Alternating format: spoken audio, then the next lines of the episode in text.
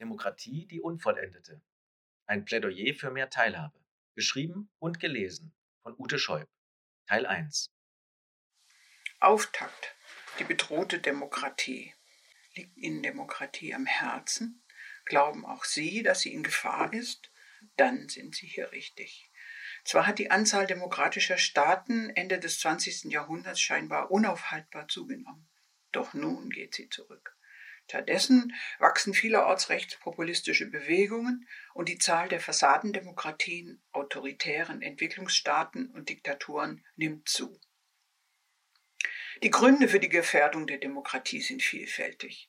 Im Laufe dieses Essays analysieren wir sie genauer, um so dann verschiedene Rettungsvorschläge vorzustellen. Der aus dem Griechischen übernommene Begriff bedeutet wörtlich Volksregieren doch davon sind wir heute weit entfernt, auch in Ländern mit Wahldemokratien wie Deutschland. In unserer Schulzeit haben wir über Demokratie gelernt, dass die Macht vom Volk ausgeht. Aber wohin? Heute scheint der Bevölkerung die Macht auszugehen. Viele fühlen sich machtlos. Sie trauen Politikern und Parteien nicht mehr. Sie schmollen und grollen. Wir erleben eine tiefgreifende Resonanzstörung zwischen Regierten und Regierenden. Sie grassiert weltweit, in den USA, Europa und Deutschland und droht demokratische Errungenschaften zu zerstören. Demokratie ist auch aus anderen Gründen bedroht.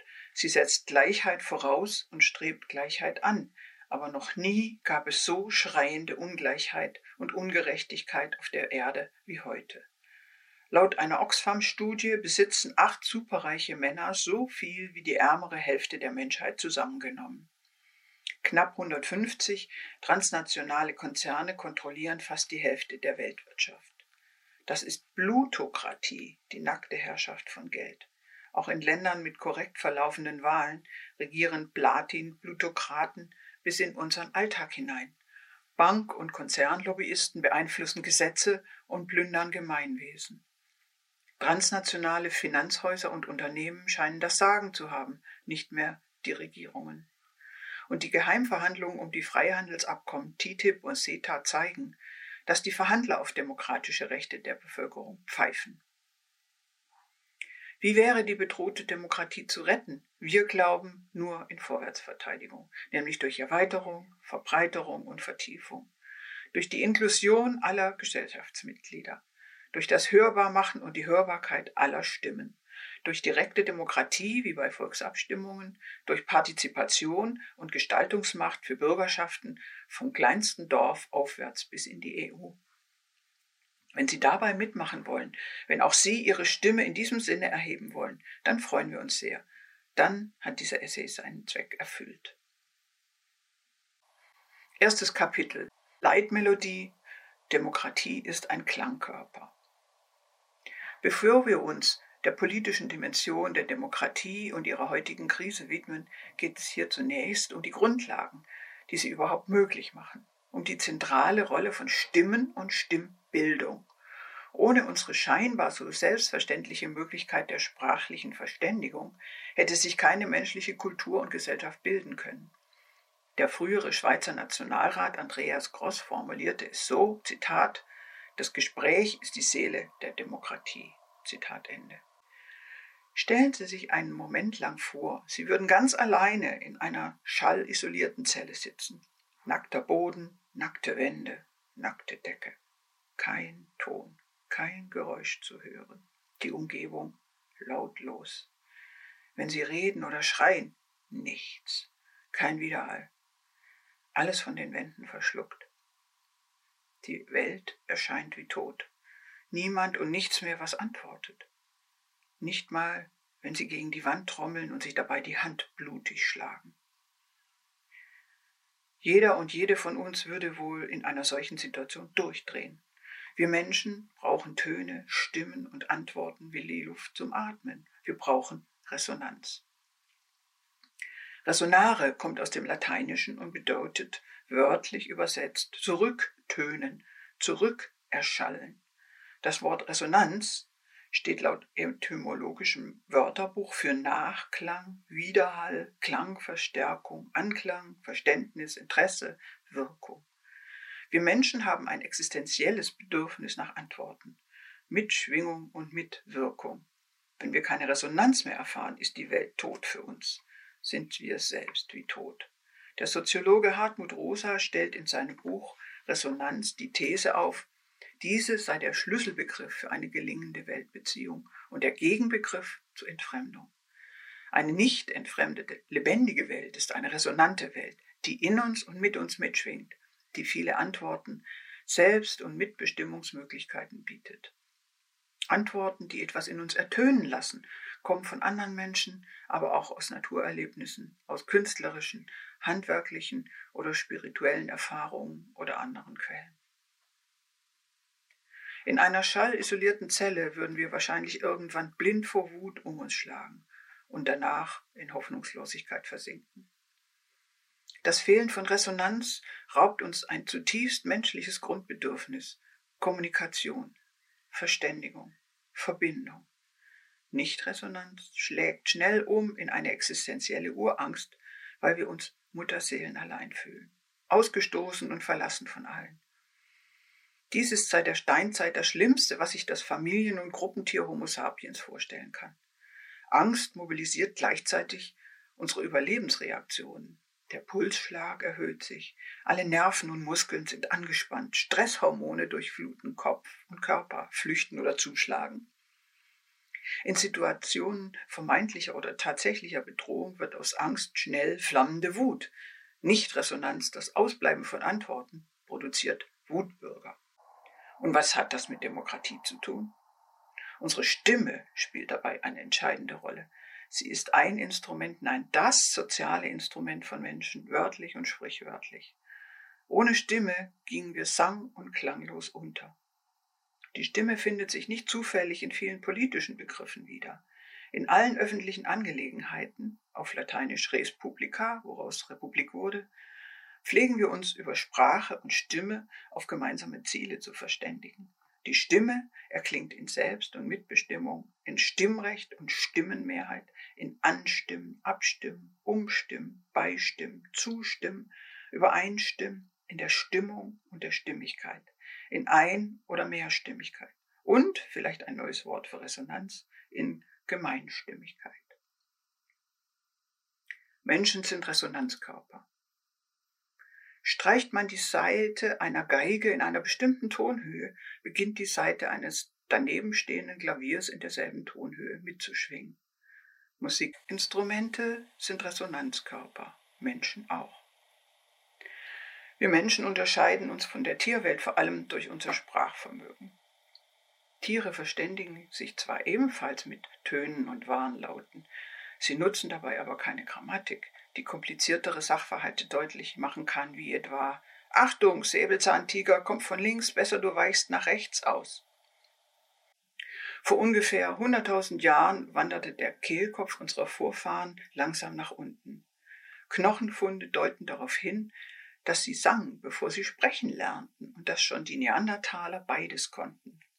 Die Wanderung des Kehlkopfs wiederholt sich auch in der individuellen Menschwerdung.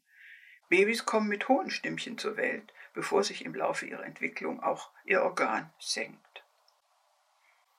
Die Stimmlippen im Kehlkopf, auch Stimmbänder genannt, werden von der Atemluft in Schwingung versetzt und produzieren damit die Grundfrequenz und Tonhöhe unserer Stimme. Sind sie dicker, wird der Ton tiefer, was Jungen im Stimmbruch zu spüren bekommen. Im Vokaltrakt und Rachenraum werden einige Frequenzen verschluckt, andere verstärkt. Das führt zur einzigartigen Klangfarbe unserer Stimme, so individuell wie unser Fingerabdruck und unser Charakter. In Sekundenbruchteilen ohne dass uns dies bewusst wird, können wir im Alltag Stimmen von anderen einordnen, nach Alter, Geschlecht, Herkunft, Körpergewicht, Selbstbewusstsein, guter oder schlechter Laune. Wut erkennen wir im Nu an der Klangfarbe, die durch stärkere Atmung und angespannte Muskeln entsteht. Trauer und Depression hören wir an einer gedämpften, erschlafften Sprechweise. Intimität äußert sich in einer warmen, tiefen, entspannten Tonlage. Stimmen sind geformte Arten. Unsere Stimmen transportieren nonverbale Emotionen. Ihre Schwingungen, ob hoch oder tief, laut oder leise, zornig oder liebend, übertragen sich sehr schnell. Sie regen dazu an, dass andere Menschen ähnlich antworten. Sie wirken ansteckend. Sind sie aggressiv, kann das im Streit oder gar in Gewalt enden. In den meisten Alltagssituationen aber, in der Familie, unter Kollegen, Nachbarinnen oder Freunden, versuchen wir unsere Stimmen und Stimmungen zu harmonisieren, also sprichwörtlich auf derselben Wellenlänge zu bleiben. Dieses Phänomen, das weitgehend unbewusst verläuft, hat unser Zusammenleben seit der Steinzeit geformt. Nicht nur einzelne Menschen, sondern auch Menschengruppen bilden zusammen Resonanzkörper. Sprechende Stimmen schaffen einen gemeinsamen akustischen Raum. Überall, wo Menschen reden, bilden sie einen gemeinsamen Klangkörper. Dieser Prozess ist wohl auch das lustvolle Geheimnis von gemeinsamem Singen. Beim Aufeinanderhören schwingen wir uns tatsächlich aufeinander ein. Kehlköpfe treten miteinander in Resonanz, sogar die unterschiedlichen Herzrhythmen vereinheitlichen sich. Chorsingen vertieft den Atem, stärkt nachweislich die Abwehrkräfte und setzt Glücks- und Bindungshormone frei. Wir teilen uns dabei, wie bei jeder menschlichen Kommunikation, die Atemluft und tauschen Billionen von Sauerstoffatomen aus. Und wir gehen glücklich und gut gelaunt nach Hause mit den Tönen der anderen im Ohr und den Luftatomen der anderen in der Lunge. Resonanz hat also viel zu tun mit Stimme und Stimmung, Tönen, Schwingen, Antworten und Glücksgefühlen. Die Stimme selbst ist ein Lustorgan. Wird sie über längere Zeit nicht benutzt, werden ihre Besitzer depressiv oder aggressiv. Jeder und jede kennt Situationen, etwa Podiumsdiskussionen, in denen man keine Chance hat, zu Wort zu kommen. Völlig unabhängig vom Thema sinkt die Stimmung rapide, man wird aggressiv und wütend. Umgekehrt reagiert das Publikum dankbar, wenn es zum Mitreden eingeladen wird, in Dialogrunden oder anderen partizipativen Formen. Menschen sind schon als Babys Resonanzwesen. Sie brauchen Sprache und Stimme als geistige Nahrung, um sich zu entwickeln. Kleinkinder lernen sprechen, indem sie Lippenbewegungen und Mimik von Erwachsenen imitieren. Sie wiederholen erste Wörter nochmals und nochmals. Dabei werden die Verbindungsfasern zwischen ihren Gehirnzellen angeregt. Je häufiger ein Wort fällt, desto dicker werden diese Synapsen, desto schneller können sie den Begriff später wiedererkennen. Die Evolution hat es so eingerichtet, dass dieser Lernprozess lustvoll verläuft und mit der Bildung von hirneigenen Glückshormonen belohnt wird. Deshalb lieben Kleinkinder sich wiederholende Reime und Lieder über alles und brauchen sie dringend für ihre Stimmbildung. Menschen sprechen täglich etwa vier Stunden und äußern dabei rund 16.000 Wörter. Frauen etwas mehr, Männer etwas weniger. Wir reden liebend gerne, laut Sozialstudien, am allerliebsten über uns selbst und unsere Befindlichkeit. Über ein Drittel unserer Äußerungen bezieht sich auf persönliche Erlebnisse und Beziehungen. Allerdings gibt es heutzutage auch viele Sprecharbeiter und vor allem Sprecharbeiterinnen, die in ihrem Beruf fast pausenlos reden müssen. Erzieherinnen, Lehrerinnen, Empfangsdamen. Je länger am Tag, desto angestrengter, desto weniger genüsslich. Umgekehrt ist es ein Leidenszustand, keine Stimme zu haben. Deshalb sind Gebärdensprachen für Taubstumme so wichtig und das Gebärdendolmetschen als Brücke der Verständigung zwischen Nichthörenden und Hörenden. Sprachgelähmte, etwa der verstorbene Physiker Stephen Hawking, können sich heutzutage über augenlenkbare Computer und künstliche Stimmen verständigen. Im übertragenen Sinne aber haben Milliarden von Menschen auf der Welt keine Stimme. Weil sie arm und ohne Einfluss sind, haben sie nichts zu sagen. Ihre Stimmen werden nicht gehört. Musikalische Demokratie. Horchen Sie mal dem Wort Demokratie nach. Was bringt es in Ihrem Inneren zum Erklingen? Tönt da noch etwas? Der Begriff als Fremdwort ohnehin nie sehr gefühlsbeladen scheint sich abgenutzt zu haben. Aber was gäbe es als Ersatz? Volksherrschaft? Dieses Wort setzt ein homogenes Volk voraus, das einstimmig agiert. So ein Einheitswesen existiert nur in Mythen und macht Demokratie übrigens schon vom Ansatz her überflüssig, weil es bei Einstimmigkeit nichts mehr abzustimmen gilt. Der Philosoph Jürgen Habermas schreibt, Zitat, das Volk, von dem die staatlich organisierte Gewalt ausgehen soll, bildet kein Subjekt mit Wille und Bewusstsein. Es tritt nur im Plural auf. Als Volk ist es im Ganzen weder Beschluss noch handlungsfähig. Zitat Ende. In Volksherrschaft steckt aber auch der Herr. Es ist ein patriarchalisch und hierarchisch besetzter Begriff. Dabei geht es in der Demokratie doch im Wesentlichen um Selbstbestimmung und Mitbestimmung, um Abstimmen, das Erklingen lassen aller Stimmen. In ihrem Buch Musical Democracy schreibt die US-Forscherin Nancy Love, dass es in der politischen Begriffswelt oft um Harmonie und Dissonanz geht. Und man könnte für die deutsche Sprache ergänzen, darum, wer die erste Geige spielt, wer auf die Pauke haut, wer herumtrompetet, wer laute oder leise Töne oder die Klaviatur beherrscht, wer den Takt angibt und wer dirigieren darf. Diese häufig benutzten Sprachbilder zeigen, dass demokratische Abstimmungen ähnlich wie Musikaufführungen ablaufen. Nicht nur von Klassikkonzerten, sondern auch von Chören, Schlagern, Rock, Blues, Jazz oder Folklore-Bands. Hartmut Rosa, der Sozialphilosoph aus Jena, sieht Politik als Zitat Resonanzsphäre, in der Demokratie die Welt der öffentlichen Institutionen und die Strukturen des kollektiv geteilten Lebens zum Sprechen bringt. Zitat Ende. Die neuzeitliche Demokratie, schreibt er weiter, beruhe auf der Vorstellung, dass sie, Zitat, jedem Einzelnen eine Stimme gibt und sie hörbar macht, sodass die politisch gestaltete Welt zum Ausdruck ihrer produktiven Vielstimmigkeit wird. Zitat Ende. Resonanz, sagt Rosa, bedeutet nicht Einklang oder Harmonie, sondern Antwort, Bewegung, Berührung und tönendes Widersprechen. Die Vielstimmigkeit ist dabei absolut entscheidend. Mal tritt die eine, mal die andere Stimme hervor. Musikalisch gesprochen, Harmonie verwandelt sich in Dissonanz, Dissonanz in Harmonie. Erst durch diese musikalische Spannung entsteht Lust und Hörgenuss. Über die kleinen Dramen der Unterordnung und Selbstbehauptung werde das gemeinsame Musizieren oder Singen zum Vergnügen, meint der US-Philosoph Richard Sennett. Enden spannungsreiche Melodien in harmonischem Wohlklang, dann purzeln in unserem Gehirn die Glückshormone. Warum das so ist, hat die Forschung noch nicht endgültig herausfinden können. Offenbar reagiert das menschliche Gehirn im Babymodus und im Erwachsenenzustand stets freudig, wenn Vertrautes wiederkehrt. Vertraute Klänge, Wörter, Bilder und Gerüche lassen in uns ein Heimatgefühl keimen. Es ist, als würden wir heimkehren. Was aber, wenn es eintönig wird?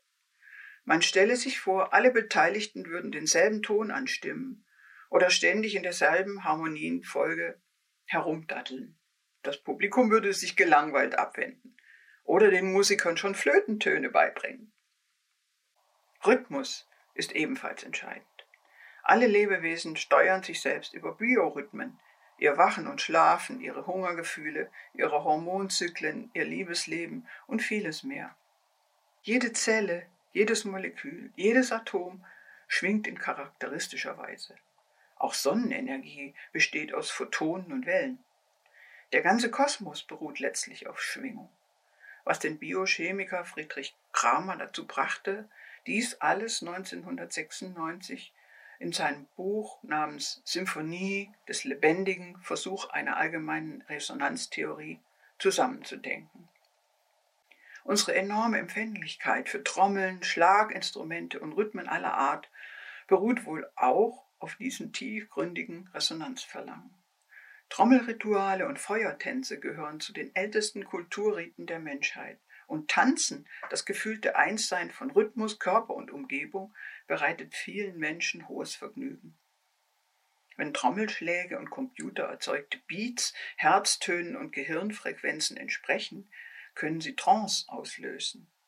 Rhythmus erzeugt Resonanzgefühle, die so massiv sein können, dass wir regelrecht danach süchtig werden. Darauf basiert auch ein Teil der Wirksamkeit religiöser und politischer Rituale. In Gesängen, Gebeten Und auch in politischen Kundgebungen geht es darum, Sentenzen gemeinsam auszusprechen oder zu singen, etwa das Credo oder das Vaterunser. Sie werden wiederholt und nochmals und nochmals und nochmals. Dabei entsteht eine suggestive Wirkung, die manchmal bis zur Ekstase gehen kann. Wir versichern uns unseres Glaubens und unserer Identität. Wir erfahren uns als zusammenstehendes Ganzes, das Werte und Ziele teilt. Die gemeinschaftsstiftende Einigung auf eine gemeinsame Ethik, etwa die zehn Gebote, war in der Menschheitsgeschichte vielleicht die wichtigste Aufgabe von Religionen. Manche Prediger, vor allem spirituell erfahrene schwarze Pfarrer, setzen solche Stilmittel bewusst ein. Sie sprechen sehr rhythmisch und bauen wiederkehrende Sentenzen ein, die die Menge wiederholt. Amen, yeah, yeah. Martin Luther King war ein Meister darin. Wenn das Publikum antwortet, entsteht ein dialogischer Raum, ein Resonanzgefühl und ein gemeinsamer sakraler Klangkörper. Rapper und Poetry Slammer spielen ebenfalls mit Rhythmen und Klangmustern. Und auch Protestbewegungen skandieren mit Vorliebe rhythmisierte Parolen. Auf Demonstrationen marschiert man im gemeinsamen Schritt, man ruft zusammen Slogans und beendet Kundgebungen mit Liedern. All das dient ebenfalls der gegenseitigen Resonanzverstärkung und der Bildung eines gemeinsamen Klangkörpers. Getragen von der Hoffnung, die erhobenen Stimmen würden so lautmächtig, dass sie die politischen Gegner beeindrucken. Auch Auftritte von Politikern und Popstars sind nicht selten so inszeniert, dass sie diese Sehnsüchte nach Rhythmus und Klangwiederholung befriedigen. Die Shows sind eingerahmt von pulsierenden Lichteffekten und hymnischen Steigerungen. Wenn das Publikum begeistert ist, beginnt es von alleine im Takt zu klatschen und zu trampeln. Und wenn es besonders begeistert ist, so wie von dem Stones-Konzert 1965 in der Berliner Waldbühne, dann ist am Ende vom Auftrittsort nicht mehr viel übrig. Verkörperungen. Der Philosoph René Descartes beging einen der folgenschwersten Denkfehler der westlichen Neuzeit, als er Körper, Geist und Gefühle als getrennt definierte. Er glaubte, allein seine Vernunft sei beteiligt bei seinem berühmten Satz Ich denke, also bin ich. Dabei können Menschen nicht unabhängig von ihren Körperempfindungen denken. Heute weiß man, Denken ist evolutionär aus Empfinden und Fühlen entstanden und ohne Körper nicht möglich. Moralische Vorstellungen entwickelten sich aus der schon bei Vögeln und Affen vorhandenen Fähigkeit, sich in andere hineinzudenken. Diese Fähigkeit zur Empathie und Mitgefühl beruht auf Spiegelneuronen, die in einem Tier- und Menschenhirn dieselben neuronalen Netzwerke zum Schwingen bringen wie bei seinem beobachteten Gegenüber. Wenn ich Sportlern zuschaue, werden über optische Spiegelneuronen in meinem Gehirn die Nervensysteme aktiviert, die für meine Körperkoordination zuständig sind. Wenn meine Freundin am Telefon von einem schmerzhaften Bauchleiden erzählt, werden über akustische Spiegelneuronen auch meine Bauchempfindungen aktiviert. Wenn ich das Wort abstimmen höre, werden meine Stimmorgane aktiviert und ich will mitstimmen. Und wenn ich es nicht kann, dann werde ich sauer. Auch in vielen Sprachbildern drückt sich aus, wie sehr wir in Körperkategorien denken.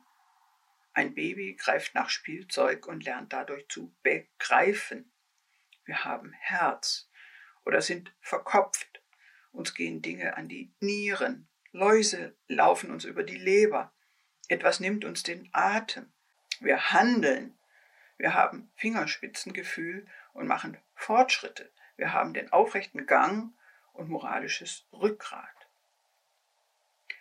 Wörter und Begriffe werden in unserem Gehirn mit einem neuronalen Werterahmen verknüpft, der ebenfalls aus unserer körperlichen Perspektive resultiert. Zum Beispiel werten Menschen ein Objekt in den meisten Kulturen als positiv, wenn es sich oben befindet und negativ, wenn es unten ist. Das hat enorme Folgen. Die Hölle ist für uns unten der Himmel oben. Letzterer gilt als ein besserer und schönerer Ort als die dreckige Erde. Wir verehren Könige, Götter und andere hochstehende Personen. Aufstieg gilt als positiv, Abstieg als negativ. Wir streben stets aufwärts. Die Geschichte, der Fortschritt und die eigene Leistung sollen uns immer höher heben. Wenn Abstieg droht, verfallen Gruppen und ganze Gesellschaften manchmal in regelrechte Statuspanik. Unten in der sogenannten Unterschicht will niemand sein. Alle wollen zur Mittel- oder Oberschicht aufsteigen. Ein politisch folgenreiches Denkmuster. Ein weiteres Beispiel für unseren Hang, in Körperkategorien zu denken, ist die Tradition, eine Nation oder Gesellschaft als Körper zu sehen. Der polnische Historiker Alfred Kantorowicz hat das in seinem Buch Die zwei Körper des Königs beschrieben. Wenn der erste sterbliche Körper des Königs tot war, überlebte sein unsterblicher, sein Reich. Folglich war die Rede von Haupt und Gliedern dieses Königreiches, von Staatsorganen einer Nation, von Körperschaften, von politischen und militärischen Armen, alles gesteuert von einem Oberhaupt. Misstöne. Das wäre nicht weiter erwähnenswert, wenn es nicht in unsicheren Zeiten fragile, schwache oder traumatisierte Menschen gäbe, die der Großmannssucht verfallen würden. Sie wollen größer sein, als sie sind und wünschen sich einen wehrbereiten Volks- oder Staatskörper mit einem ebenso starken Oberhaupt oder Führer herbei.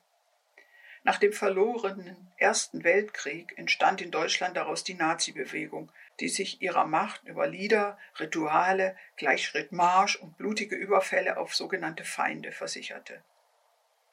Sie propagierte das Fantasiebild eines gemeinsamen Volkskörpers, durchrauscht von einer Blutgemeinschaft. Dieser sei der Gefahr von jüdischen und kommunistischen Fremdkörpern, Parasiten und Blutegeln ausgesetzt. Man sieht also, Wortbilder können wirkmächtig und deshalb sehr gefährlich sein.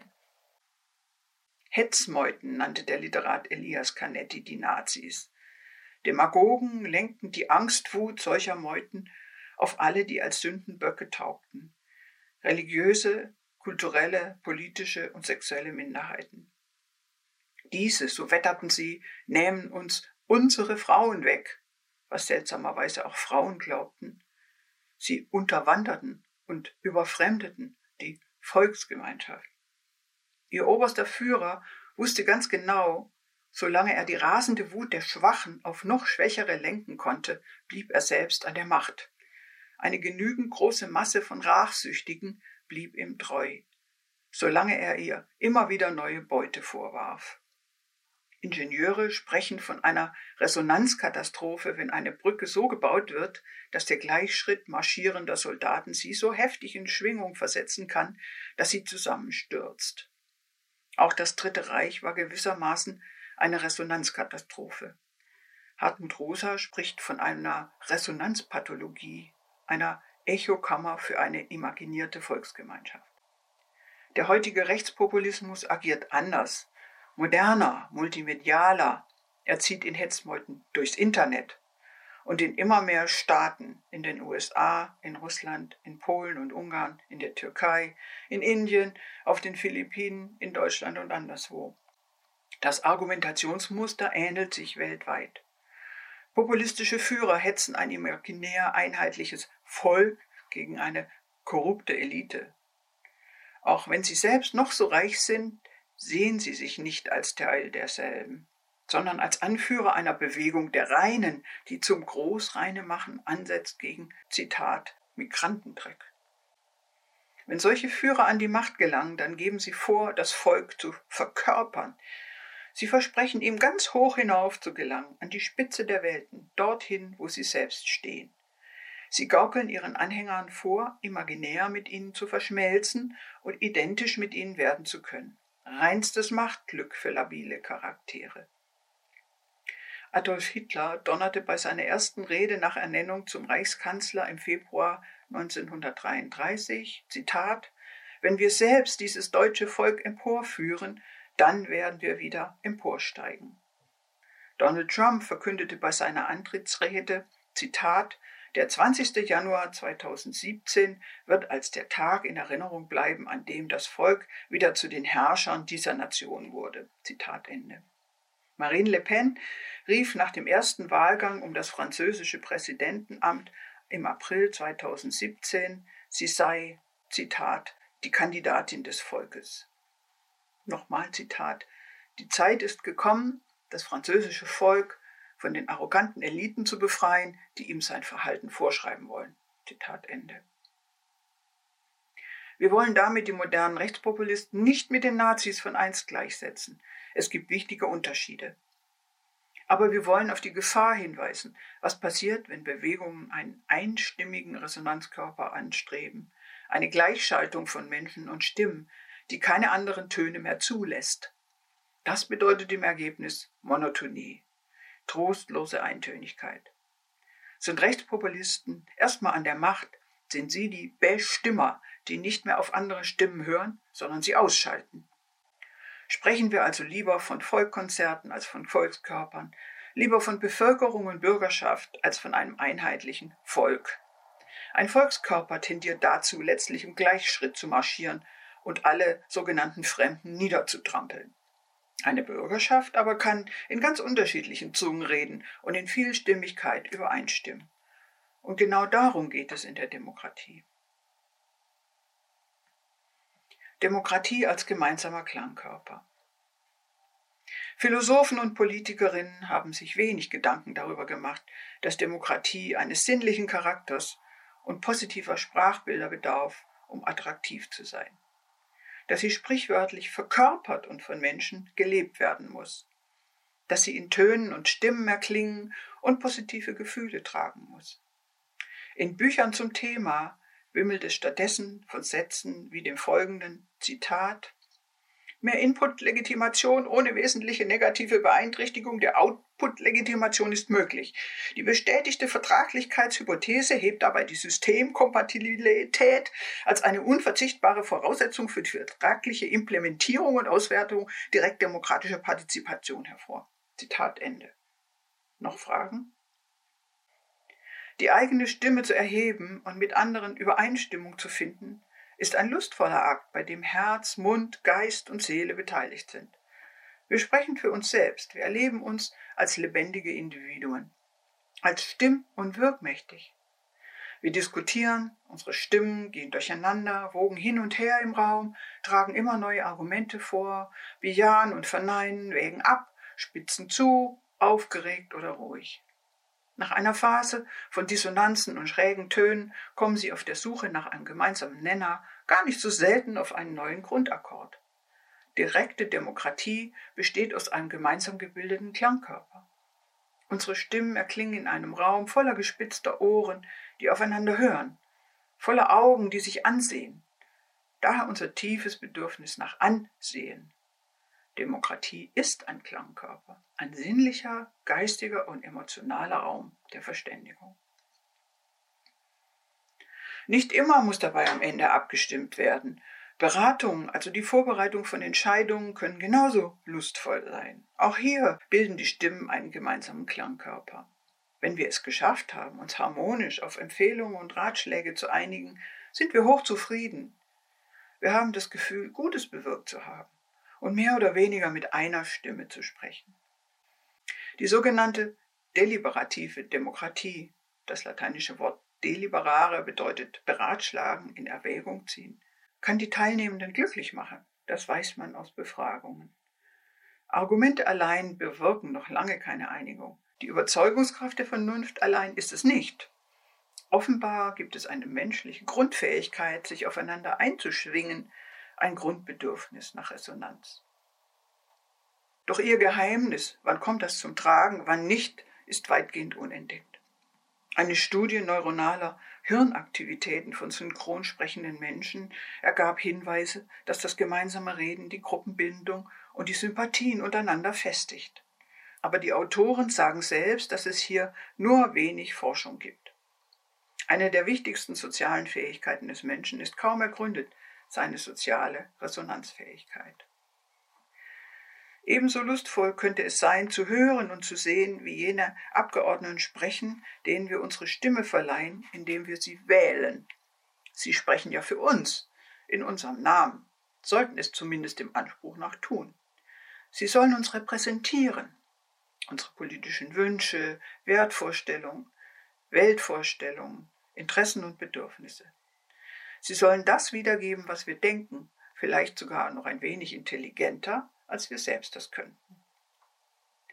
Das gilt aber nur, wenn sie in Resonanz mit uns bleiben, wenn die Wellenlängen zwischen uns nicht von betonierten Verhältnissen verschluckt werden. Das Buch, das Sie sich gerade von Autorin Ute Scheub vorlesen lassen, hat Mehr Demokratie herausgegeben. Ein Verein, der für starke Bürgerrechte eintritt. Vor allem für die direkte Demokratie, für Bürger- und Volksbegehren auf allen politischen Ebenen. Wir haben selbst 35 Volksbegehren und Volksinitiativen gestartet und damit für mehr als 20 Reformen in den Bundesländern gesorgt, bessere Mitbestimmungsrechte erkämpft. 10.000 Mitglieder fördern unsere Arbeit. Das sind viele. Gemessen aber an unseren Aufgaben sind es viel zu wenige. Machen Sie mit. Werden auch Sie Mitglied. Denn wenn wir aufhören, die Demokratie zu entwickeln, fängt die Demokratie an, aufzuhören.